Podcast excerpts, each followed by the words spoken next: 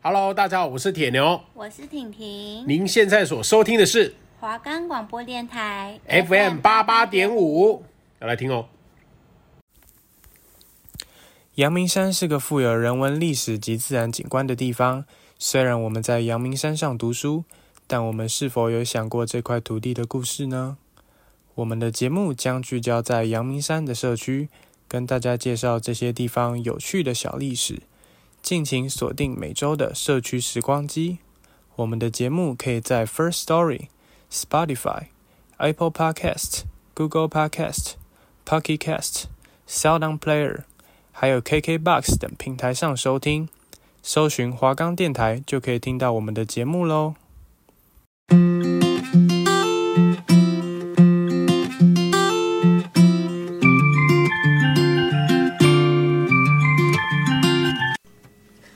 各位听众，大家好，欢迎收听社区时光机。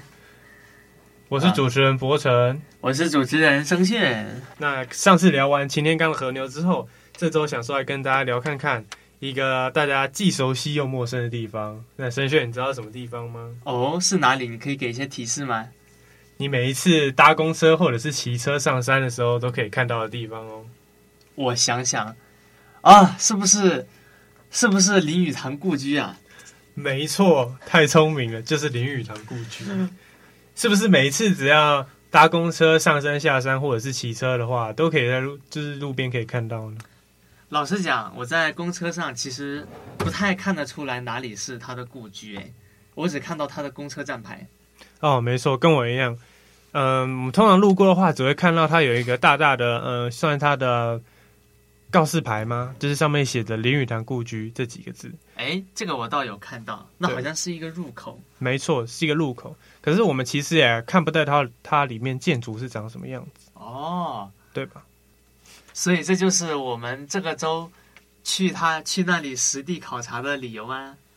没错，所以我们这周呢还特地也出了外景，实地去走访这个林语堂故居，想说要带给大家最直接的感受。好，那我首先就来简单做一下林语堂的生平小科普。那虽然这一段可能有点生硬，但是呢，因为这是林语堂，他有非常多的呃事迹还有成就，所以说我觉得我们必须要让大家了解一下。对，那首先林语堂是出生在一八九五年十月十日，那出生在福建平和县板仔村。那十月十日大家也都知道是我们国庆日，所以他是一个国庆宝宝。在一九一一年的时候，他入上海圣约翰大学。一九一六年大学毕业，获文学学士学位，任教北京清华学校。一九一九年在厦门与廖翠凤女士结婚，婚后夫人陪同其赴美就读哈佛大学比较文学研究所。诶，那声炫，没想到他的妻妻子夫人还会陪他一起去读大学呢。是啊。你看，这就是学霸，学霸跟学霸女友，然后一起两个人一起去哈佛大学，实在是太厉害了。对，真的是太厉害了。对啊，好，那一九二二年获硕士学位之后，就入学德国莱比锡大学攻读博士。那一九二三年获语言学博士学位，任北京大学英文系教授。一九二四年，首度将 humor 翻译为幽默，担任中华教育改进社第三届年会英语教学组副主任。一九二五年，出任国语罗马字拼音研究委员会委员。一九二六年，兼任北平女子师范大学教授、主任及教务长，后先返厦门，执教厦门大学。一九二七年，抵达武汉，任外交部秘书，后飞到上海全心写作。那他有出版《开明英文读物》，任中研院史学特约研究员。那我们也知道，《开明英文读本》就是事后在我们台湾很多大学都作为一本教科书。这样，一九二九年任上海东吴大学法律学院英文系教授。那一九三零年，国际笔会中国分会于上海成立，他也是发起人之一。那一九三一年，他代表中国出席国际联盟文化合作委员会。在瑞士召开的年会。一九三二年，他创办《论语半月刊》，提倡幽默文学，有“幽默大师”之称。同年，与宋庆龄、蔡元培等人筹办中国民权保障同盟。一九三五年，他创办《宇宙风》半月刊，完成《My Country and My People》无国无民。一九三六年，与巴金、鲁迅等二十一人共同发表《文艺界同仁为团结与言论自由宣言》，全家赴美居于纽约。那一九三七年出版了《Importance of Living》生活的艺术。一九三八年出版了《Wisdom of Confucius》，就是孔子的智慧。那一九三九年出版《Moments in Peking》京华烟云。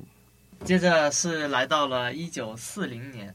在一九四零年的时候呢，林语堂先生他飞往了重庆，担任教育部国语推行委员会的常委，哦，非常的了不起啊！一九四零年那不是正在打仗的时候吗？没错，没错。他短暂的回到了重庆之后，在八月返回了美国，获得了美国纽约艾玛拉学院授予的荣誉文学博士学位。在一九四二年的时候呢，他又获得了纽泽西州。罗格斯大学授予的荣誉文学博士学位，到了一九四六年的时候呢，他则是获得了威斯康星州比洛特授予的荣誉人文学博士学位，而到了一九四七年的时候，他完成了一本巨作，就是《苏东坡传》的英文版。同年呢，他还发明了明快中文打字机。哎，那不好意思，打岔一下，声讯。你知道为什么苏他写的《苏东坡传》的英文是 The Gay Genius 吗？诶，为什么？为什么里面会有一个 gay？为什么会有一个 gay 字？那其实这在我后来上网查了之后，才发现说，gay 其实这个字不只是我们一般所知道的同志这个词而已，它其实在就是比较旧时代的用法，它其实有代表快乐愉悦的意思。所以说，他用 the gay genius 来形容苏东坡，我觉得应该就是像东苏东坡，大家都知道他随遇而安嘛，不管在哪里，然后他都可以有很闲然自得的这个心境。所以说，他用了 gay 这个字来去形容。原来如此，没想到那个年代的 gay 竟然还有这么一层意思。好，那我接着介绍了。接着到了一九四八年的时候呢，他出任了联合国教科文组织译文组主任。这是一其实这其实是一个非常了不起的事情，因为一九四八年的时候，联合国才刚刚创建没几年，那时候其实中国不是什么强国，它只是名义上的强国。没错，对，所以他在这个时候能去担任一个联合国的组织的主任，是一件非常了不起的事情。然后接着呢。他在童年的时候还撰写了一本英文的书，叫做《老子的智慧》。到了一九五四年的时候呢，新加坡南洋大学成立，而林语堂先生他受聘为校长，但在半年后辞职。一九五八年，他协同自己的夫人首次来到台湾访问，而到了一九六一年的时候，他游历中南美洲六国。并于各国受邀发表演说。接着到了一九六五年，林语堂先生开始为中央日报撰写“无所不谈”专栏，回归中文写作。一九六六年，林语堂返台定居阳明山，也就是我们现在所在的这个地方。一九六八年，林语堂代表中华民国出席国际大学校长协会，在汉城召开年会。嗯，汉城，这不是我住的地方吗？啊、真的、啊？对啊，就在汉城呢、啊。没错，因为首尔过去叫做汉城。哦，啊，到了一九六九年，林语堂出任中华民国笔会会长。一九七二年，林语堂当代汉英词典编写出版。这我觉得其实是林语堂先生一生中最大的成就，这也是他最广为人知的一个成就。到了一九七五年，世界笔会在维也纳召开，林语堂被推举为副会长，第三度被提名为诺贝尔文学奖候选人。一九七六年，林语堂先生病逝于香港，享年八十二岁。二十九日，在台北怀恩堂举行出别式。四月一日，依照林语堂先生的遗嘱，将他的大体安葬于台北。故居后园，这就是林语堂先生的一生。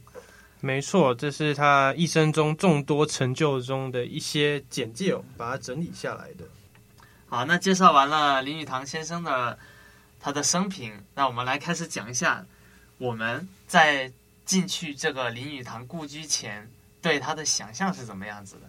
哎，博成，你对他的想象是什么样子的？啊、哦，我对林语堂先生的想象的话，一定会觉得说他就是一个，因为他就是一个大文豪嘛，然后他又撰写了这个当代汉英字典，那我就在想他的家中一定会有一个很大的书房，然后一定会摆满了很多书，然后他的房子应该也会蛮大的，蛮大蛮漂亮，就是很大又很漂亮。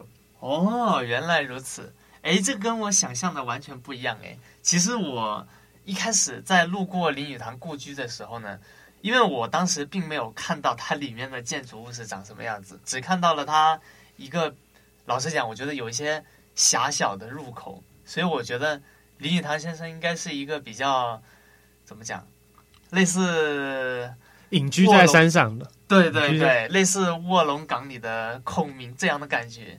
所以他的房子应该都比较小，呃，另外呢，因为他是一个文学家嘛，我我也是觉得他应该里面会有藏很多的书，但是我觉得应该是没有那么太多的，因为我觉得这是他住的地方，又不是他，又不是他要写作的地方，应该他家里不会摆那么多书吧？应该是这里是他比较类似养生嘛，比较养老的地方，应该是。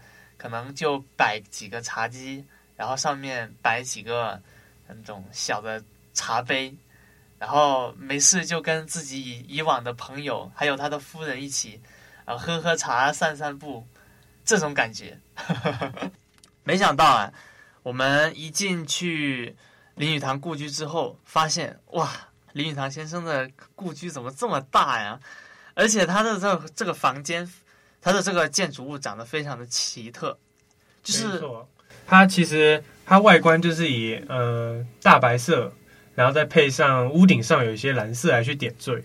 对，那有没有让你想到哪一个国家的建筑方式呢？诶，其实我一开始看到它的房间是它的建筑物是有一种呃类似四合院一样的建筑物，因为我看到。它里面有一个非常大的庭院，然后四周都是他的房间。这种布局很像是以前可能中国那边的四合院的形式。没错，它也确实是依照中国四合院的形式来去建造。但是申炫，我刚刚问的是看到它的颜色配置有没有让你想到哪一个国家或者是地区的建筑特色呢？老实讲，我觉得它虽然它的布局是很像中式的，但它的颜色的话，其实看上去有一点像是欧洲那边的建筑样式。它的墙也是类似做过那种艺术化处理的。哎，博成，你知道它的这种设计是借鉴的哪一个国家吗？哦，问得好。其实呢，它除了有依照中国四合院的建筑风格以外，它还有加了西班牙式的建筑风格。但其实我当下看到的第一个想法是，哎，这种白蓝配色很像地中海，你知道吗？就是那种希腊的那种建筑。就、哦，对对对，没错，就是白色，然后再搭配蓝色的圆顶，对，就非常像地中海式的建筑。一进去之后，你有什么感想？哎，一进去之后呢，其实我。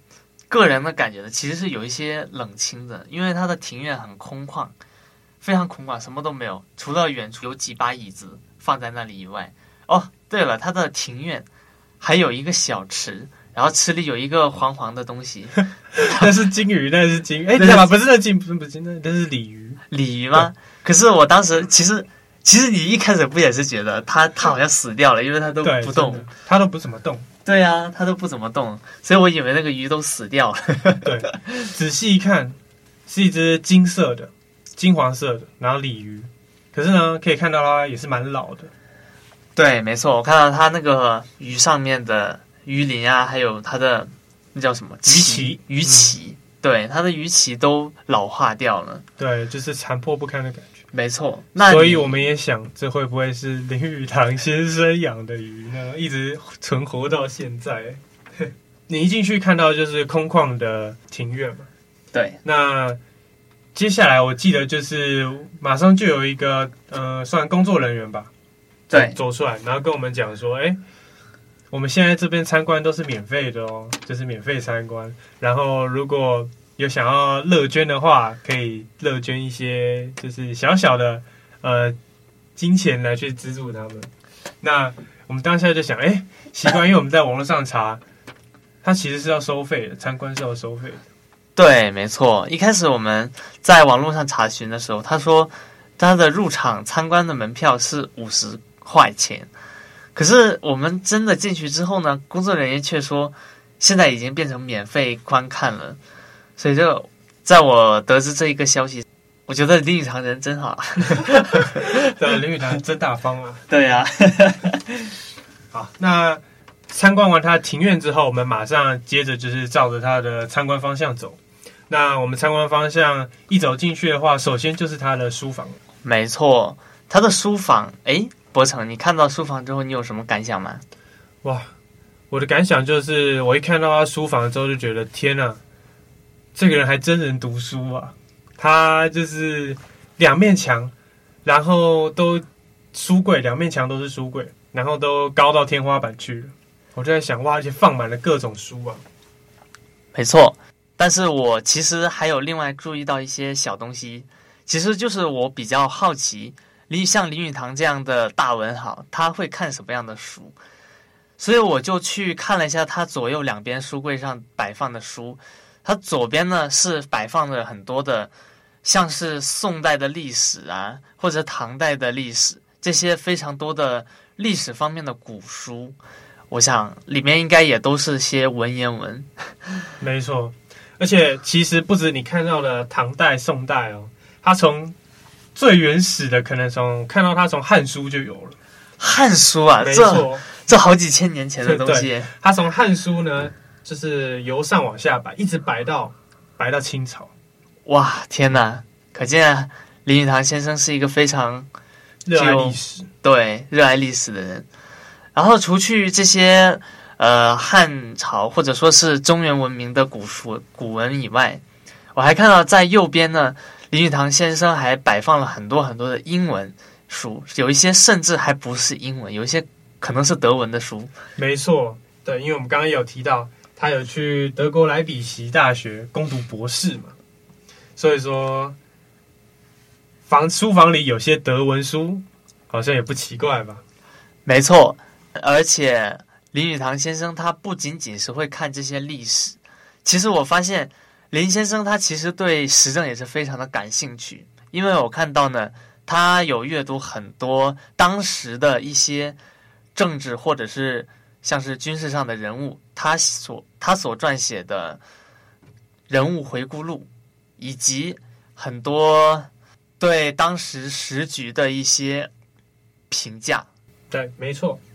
当时我们还有看到他还有上面有摆放了一本马歇尔将军的回忆录，对吧？没错。我在想，哇，马歇尔将军的回忆录他也看了。然后我记得在呃右边就是你说摆放很多英文书的那面墙上的左上角，我发现他摆放了很多有关基督教的一些书籍。没错，没错。对，那其实我们后来得知，其实林语堂先生他本身是没有在信教的，但是在他晚年的时候，他就有信奉这个基督教。没错，原来如此。哎，伯承，我在你有没有看到他的书桌上其实有摆一个非常奇特的，类似像是中国古代的鼎一样的东西？你知道那是做什么的吗？有，我也有看到，他摆了一个小鼎。还摆了一个大鼎，对，那其实这两个鼎分别有它的作用哦。那据现场，他有一些呃科普的小百科，他就有讲说，呃，大的鼎是拿来装林语堂先生他喜欢吃一些点心零食，所以他都会把一些点心零食放在那个大鼎里面。那小的鼎呢，就是装他的烟灰。对，林语堂先生还抽烟啊？没错。其实林语堂先生呢，他非常爱抽烟。他甚至还讲过了，他如果没有抽烟的话，一整天都没精神。哇哦，没想到文豪也是有爱抽烟的习惯。没错，好，那接下来就是进到卧室去了。对，那卧室可以看到，其实，在我的想象中，他的床应该要像那种 king size，就是特大的那种双人床。也有在想说啊，他是个大文豪，然后也算是一个知名人士嘛，那会不会他的床就是还挺大的这样？结果其实我看了去看了之后才发现，其实它就是一个普通的双人床而已。然后简单的一个桌子，然后搭配简单的衣柜，然后这也让我觉得就是，其实林语堂先生这个应该是蛮简简朴的哦，对吧？对，嗯。那在他的书桌，他的卧房的书桌上，还有摆放了一张他跟他夫人结婚五十周年的照片。哇，申炫五结婚五十周年呢，这多不容易啊！对啊。而且这两个人，他们从学生时期就一直携手走到人生的尽头，也经历了很多很多的事情，真的是一对非常恩爱的夫妻呀、啊。那其实结婚五十周年，就像申炫说的，真的是非常不容易呢。而他与他夫人结婚五十周年的照片下面，还有写着一段话，就是也算是他们夫妻的相处之道吧。那他有说。婚姻生活如渡大海，风波是一定有的。然后他也形容太太属水，水包容万有，汇集人群；而他属金，喜欢冲刺磨砺。他说，追求浪漫情绪的自己就像是个氢气球，飘来飘去。如果没有被妻子拉住，不知道会飘到哪里去。那朋友们都请教他们五十年美好婚姻的好秘诀，他们提出一个字：让。对让对，彼此体贴相让。那我觉得，这在不管是感情生活中，或者是婚姻生活中，我觉得都是非常重要，互相体谅。哇，不愧是幽默大师，在描述感情的时候都能用这么多生动的形容词，听完这也是颇有感受啊！真的。那接下来我们就会走到他们的算客厅。哎，博成，我在一进入他们客厅的时候。其实我在没有走进客厅之前，我就已经隐约的有听到有人在讲话。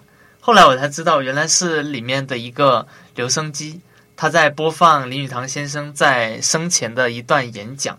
我听到那一段话之后，我还以为是我们看得太入迷，他老先生出来跟我们聊，想要跟我们聊天呢。对啊，太久没看到年轻人了，真的。我想应该也蛮少年轻人会来参观他的故居吧。是啊，除了他的这段录音以外呢，我还看到他里面有摆放很多的藏品，你知道那些是什么东西吗？哦，我有看到，其实也算是他一个非常重大的一个成就哦。在他的客厅里面就摆放了他他自己发明的一个叫“明快打字机”的一个打字机，据说他会命名为“明快”，就是希望大家都能够非常快捷。然后简单的来去使用这个打字机，对，那申炫，你对他打字机有什么样的了解呢？老实讲，我一直都很好奇，中文的输入法是怎么样被发明出来的，特别是在那个键盘没有键、没有电脑计算，只有机械式运运转的打字机年代，像这种中文的打字机，想要以什么样的逻辑发明出来，真的是一件非常了不起的事情。可是后来我看到这个明快打字机的介绍之后，才知道哇，林语堂先生他不仅是一个大文豪，更是一个聪明绝顶的发明家。那申炫，你有想过这么精密的器材，它是利用什么原理来去制作的吗？哎，不知道哎，不知道吗？好，那我就来跟你讲解一下。那它其实就是以取中国字的左上角及右下角为原则。作为字码设计键盘，那这个设计的原则，它也命名为上下行减字法。对，那你知道他为了做出这台明快打字机花了多少钱吗？我猜一猜，至少以当时的美元来计算的话，至少要五万美元吧。五万美元呢？那五万美元就相当于台币的一百五十万。哇，这在当年可不是一笔小数目。这可不是一笔小数目。那你知道，其实他花了十二万美元请工程师制造吗？哇，天哪，这岂不是岂不是要倾家荡产？哎，你还真的说对了。那我们林语堂先生为了制作这台打字机，还真的把房子都要卖掉了，真的是倾家荡产的，就是要为了发明这个打字机呢。我的天呐，看来他真的对这个打字机很执着。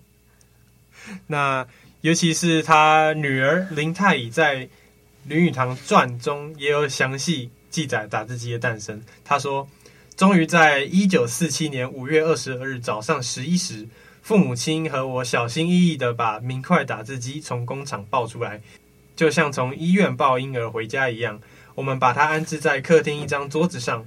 这个宝贝实在可爱，虽然它是背了十二万美元换来的，虽然它让他们背了一身债务，但是父亲这个呕心沥血的创造，这个难产的婴儿是值得的。对，所以申炫，你能想象这台打字机是花了将近，其实如果换算为现在现在这个年代的台币，大概花了快要两千万去制作吗？哇，真的是难以想象的。难怪他差点倾家荡产，而且，而且除了现场有摆放他的明快打字机，其实还有摆放了他在，其实还有摆放他在美国申请的专利书呢，看起来是正本哦，非常有意思。诶，我有看到那个上面写着，这是他在美国的纽约所注册的专利。哇，那个年代很少有黄种人去申请这种东西呢。没错，所以我想也有可能是因为他在国外受过很多的教育，所以其实他的思想也是蛮前卫的。诶，博成，那除了这个明快打字机，我还看到现场摆放了一些其他的小发明，其中一个我觉得很有意思，叫做自动发牌机。你知道这是什么东西吗？哇，自动发牌机呀，我还真不知道啊。我看到他的说明上写说，林语堂先生其实非常的爱打牌。而为了解决打牌时的发牌需求，林语堂先生自行发明并设计了一个叫做“自动发牌机”的东西，并申请了专利，也是非常有趣的一件事情呢。哇，真的很有趣呢！而且除了现场有摆放他设计这个发牌机的草设计草稿图之外，旁边还有一个，猜猜是什么？我猜猜。我想想，那个东西长得有点像牙刷，那个东西是牙刷吗？没错，你知道他设计了一款富有牙膏的牙刷，就是你只要在牙刷的前头挤了一下它的设计，那它就会有牙膏出来。设计的倒是蛮实用的嘛，现在能还能用到吗？现在的话，其实我觉得应该也是挺实用，只是如果你牙刷如果刷坏了。对吧？你那个刷毛如果刷坏了，那怎么办呢？或者是你牙刷已经刷坏了，但是你牙膏里面还有一大堆，对吧？对耶。但是就那个年代来说，林语堂先生能想到这样的设计，实在还是非常了不起。是。好，那最后呢，我们在观阅完所有的林语堂故居内的设施之后，哦，我也是颇有感受呢。那申炫，你可以跟我们分享一下你有什么感想吗？好吗？在看完林语堂先生的一生之后呢，我真的是觉得林语堂先生是一个非常厉害且了不起的人物。他所创造的那些发明，以及他的发明，以及他所撰写的那些著作，直到今天还在文学界，呃，保有着非常大的影响力。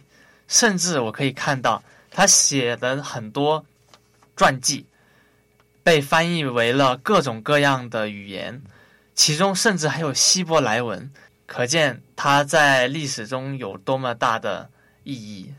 社区时光机，我们下期再见，拜拜。拜拜。